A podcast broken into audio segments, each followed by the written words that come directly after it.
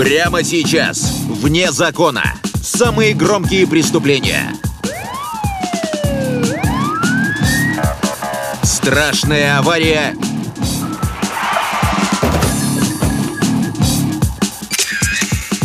и гибель ребенка. Живу как будто во сне после этого дня. Убийца скрылся, Водитель камеры объехал ее и, не останавливаясь, продолжил движение в неизвестном направлении. но его нужно поймать. Водитель Гамри прижался вправо, остановиться. Кроме того, нешуточные страсти в Новгородской области. Ну, в ее-то возрасте надо о душе уже думать. О покое надо думать. А она мужика 30-летнего ублажала. Уж замуж не втерпешь в 75 лет. Ну просто ей позавидовали.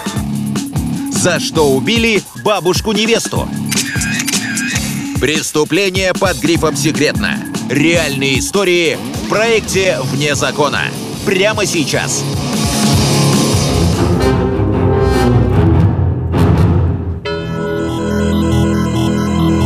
Каждая мать волнуется, отпуская ребенка одного в школу. Особенно, если ему нужно перейти оживленную проезжую часть. Как быть родителем, кто не может отвести малыша за руку? Тем, кто с раннего утра на работе и нет ни бабушки, ни няни. Дошел ребенок до класса, не дошел. Просто забыл позвонить или что-то случилось. Девятилетняя Настя Шершнева возвращалась из школы с подружкой. Но домой так и не пришла.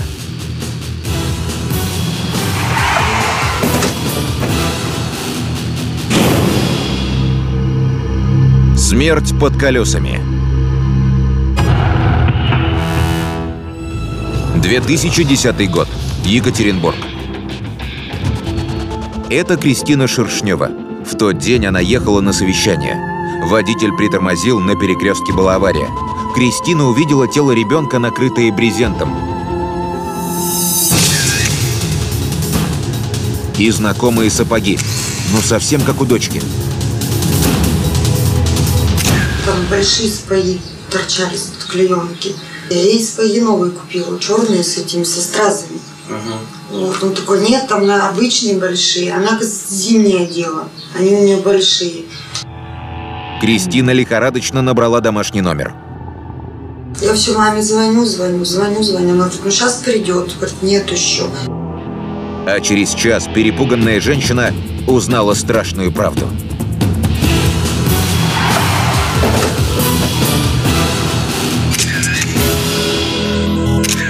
Живу как будто во сне после этого дня. Хожу, ем, работаю, как робот. В петлю ты не залезешь, а жить приходится. Из показаний Кристины Шершневой. Незадолго до трагедии я заметила, Настюша изменилась. Навела порядок в комнате, сложила игрушки. В то утро она собиралась в школу дольше обычного. Перед уходом обняла меня и долго не отпускала, словно чувствовала, что мы видимся в последний раз. Это одноклассница Настя, десятилетняя Маша. Она на зубок знает правила дорожного движения. Но с тех пор, как с Настей случилась беда, боится без взрослых вступить на зебру. Сначала посмотрю по сторонам, и есть ли машины. Бывают такие машины, что они просто не видят кр- красный свет, что горит. В тот день Настя Шершнева возвращалась из школы с подругой. На перекрестке девочки были осторожны, дождались зеленого и шагнули на проезжую часть. Настя шла позади подруги. Когда до обочины оставался шаг, раздался глухой хлопок.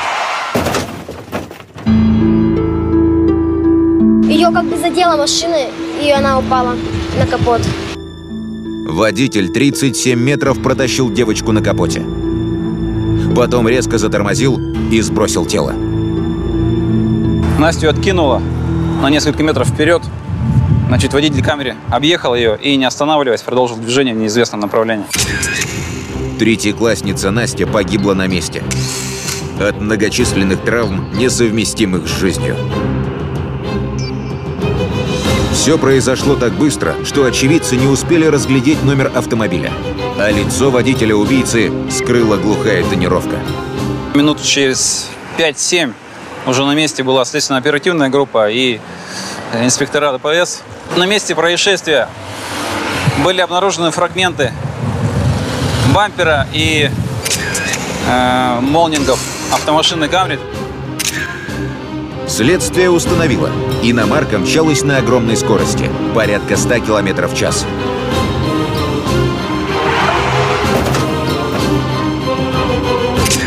У Насти не было шансов. Ни единого. В городе объявили план перехват. Ориентировку на автомобиль разослали по всему Уралу. Черную «Тойоту» искали даже с вертолета. Пролетели всю трассу на Серов до города Невьянска. Э, дачные поселки, садовые участки. Кто же этот человек, хладнокровно оставивший ребенка умирать на асфальте? Его искали всем миром. Горожане сообщали о похожих иномарках на автостоянках и во дворах. Обменивались сведениями в интернет-форумах. За информацию о беглом водителе объявили крупное вознаграждение.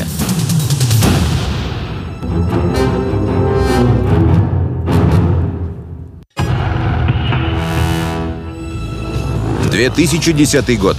Екатеринбург. Это Никита Жуган, владелец черной Тойоты Камри. Мужчина сам приехал в ГИБДД. По радио передавали, что была повреждена капот, бампер там, и решил, не дожидаясь того, пока меня остановят, приехать сам, на, приехать самому на экспертизу. К примеру Никиты последовали другие. Добровольно прошедшим экспертизу выдавали справку. В ДТП невиновен. Останавливали каждый день, каждая практически патрульная машина. Каждой приходилось показывать э, непосредственно бумажку об экспертизе. Неуловимую машину искали методом исключения. Предстояло проверить 1200 черных «Тойот», зарегистрированных в Свердловской области. На помощь призвали даже сверхъестественные силы.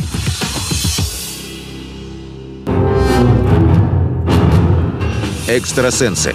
Сегодня это модное явление. Кто-то им безоговорочно верит, кто-то относится скептически. Однако в особых случаях к помощи экстрасенсов прибегают даже люди в погонах. На пятый день поисков машины убийцы уральские сыщики решились на неординарный шаг. Ясновидящий внимательно рассмотрел фотографии с места аварии. Спустя несколько минут он назвал цифры номерного знака 871. Позже выяснилось, он почти угадал. Ошибся лишь в последовательности цифр. Не 871, а 718.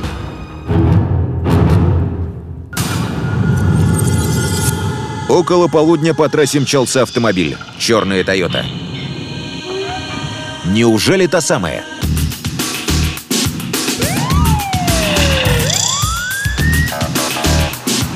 Заметив погоню, водитель Тойоты прибавил скорость. Потом еще. Водитель Камри Ольга 120, Михаил Елена, прижаться вправо, остановиться. Лишь попав в тупик, иномарка остановилась. Но, увы, экспертиза показала. Машина чистая, в ДТП не попадала. А водитель бежал, потому что боялся наказания за пьянку.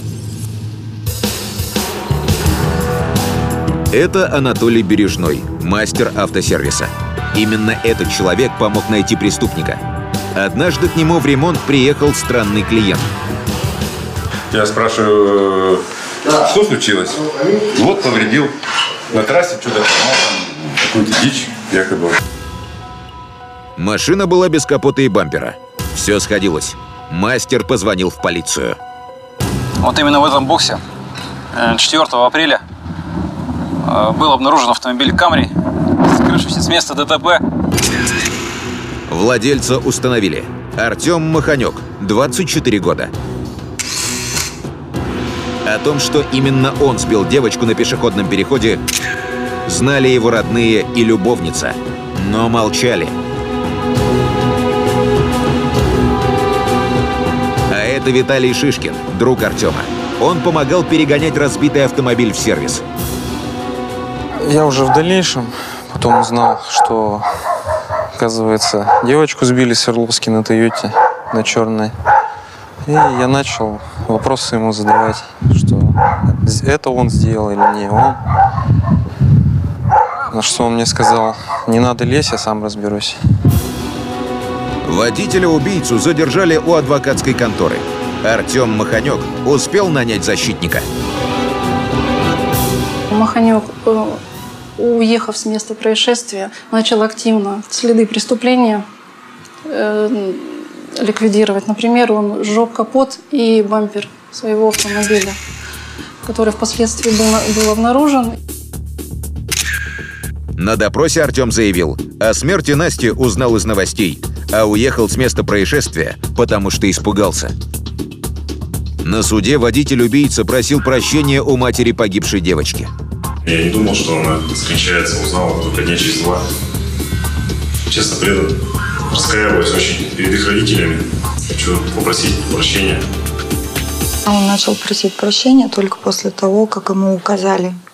Но все его действия были направлены только на то, как бы избежать уголовной ответственности. Для меня это вообще не человек. Мама Насти живет прошлым, пересматривает фотографии единственной дочери. И каждый день видит ее во сне живой. Я ее пытаюсь обнять, потом не могу. Потом она опять умирает во сне. Потом я просыпаюсь, понимаю, что она умерла и наяву. Мне тяжело все описать. Кристина могла бы снова родить ребенка. Возраст позволяет. Но не хочет. Да дело-то не у молодости.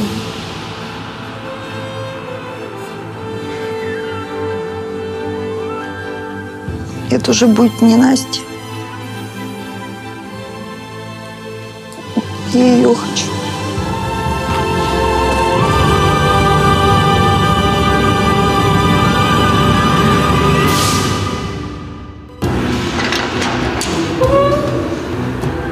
Сегодня Артем Маханек отбывает наказание в колонии общего режима. Водитель-убийца проведет за решеткой пять лет. Мама Насти считает наказание слишком мягким, водитель – излишне суровым. Кроме того, согласно решению суда, виновник аварии выплатит семье погибшей девочки компенсацию – миллион рублей.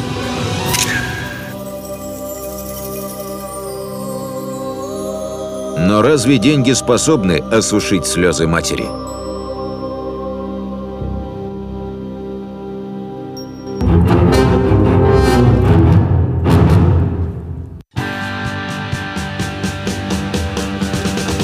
Седина в бороду, без в ребро. Большая разница в возрасте между супругами всегда повод для сплетен. Публика никак не поймет, то ли завидовать таким парам, то ли клеймить их позором. Вот, например, Хью Хефнер, основатель плейбоя. Ему 84, а жениться решил на молоденькой. Его помолвка с 24-летней моделью Кристал Харрис наделала много шума. Звезды эстрады тоже не отстают. Ронни Вуду, гитаристу Rolling Stones, 61 год. Его русской невесте всего 20. Невероятно, но неравные браки случаются и в российской глубинке. Новгородская область. Мария Романова в 75 лет решила выйти замуж. Но молодая кровь не пошла ей на пользу, а свела бабушку в могилу.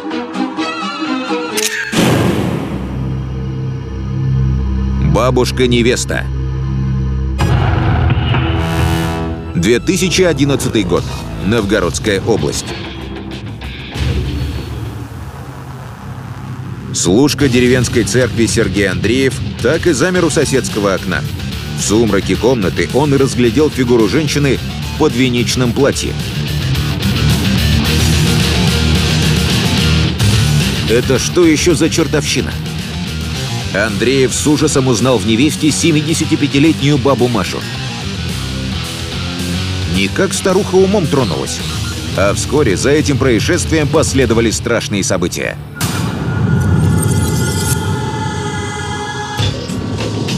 Первой тревогу забила Вера Степанова, соцработник. пришла навестить старушку Марию Ивановну. А так как в воду канула.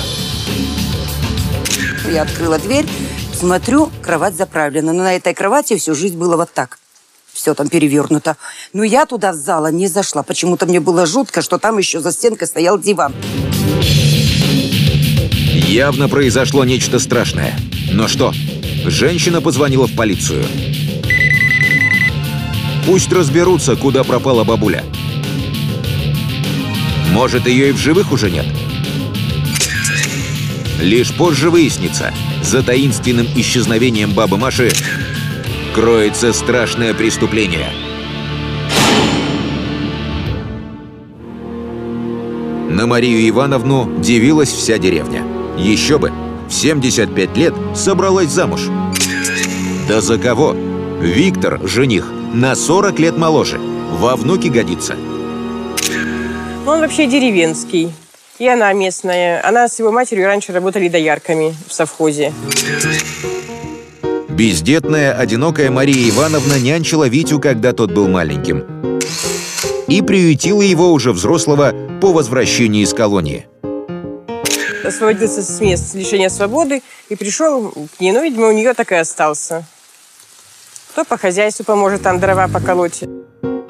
Хоть и уголовник, но зато красавец. Молодой, горячий. Рядом с Витей баба Маша и сама расцвела.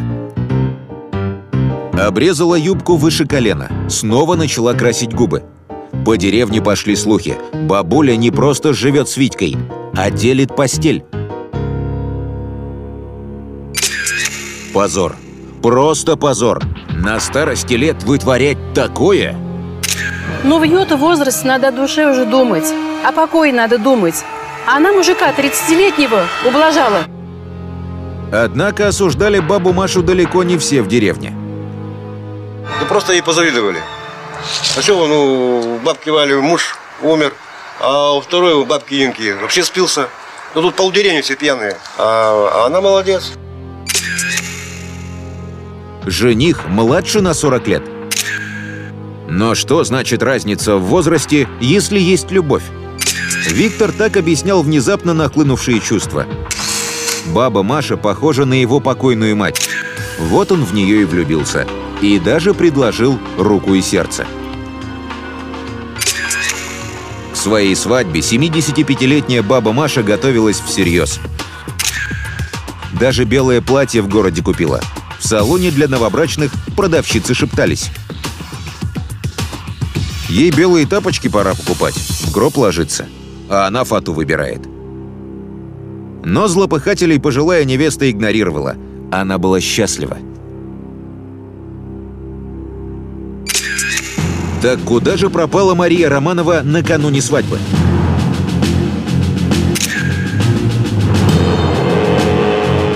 Оперативники тщательно осмотрели ее дом и обратили внимание на лаз, ведущий в подвал.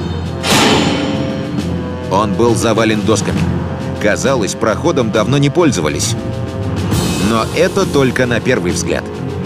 Когда были вскрыты, там были лежали различные предметы одежды, куртки, э, брючки, там, э, юбки, э, стулья сломанные. Это все было извлечено, и по данным вещами был обнаружен труп погибший.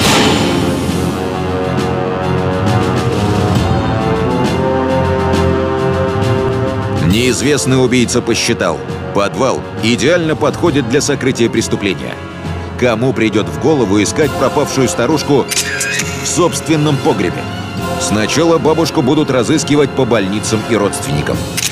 А значит, у него будет время уйти, затеряться. Однако расчет оказался неверным. И события развивались совсем по другому сценарию. Но кто и зачем убил старушку, а потом спрятал тело? Следователи решили задать несколько вопросов жениху погибшей Виктору Наумову. Однако мужчина пропал. Неужели его тоже убили? Или того хуже?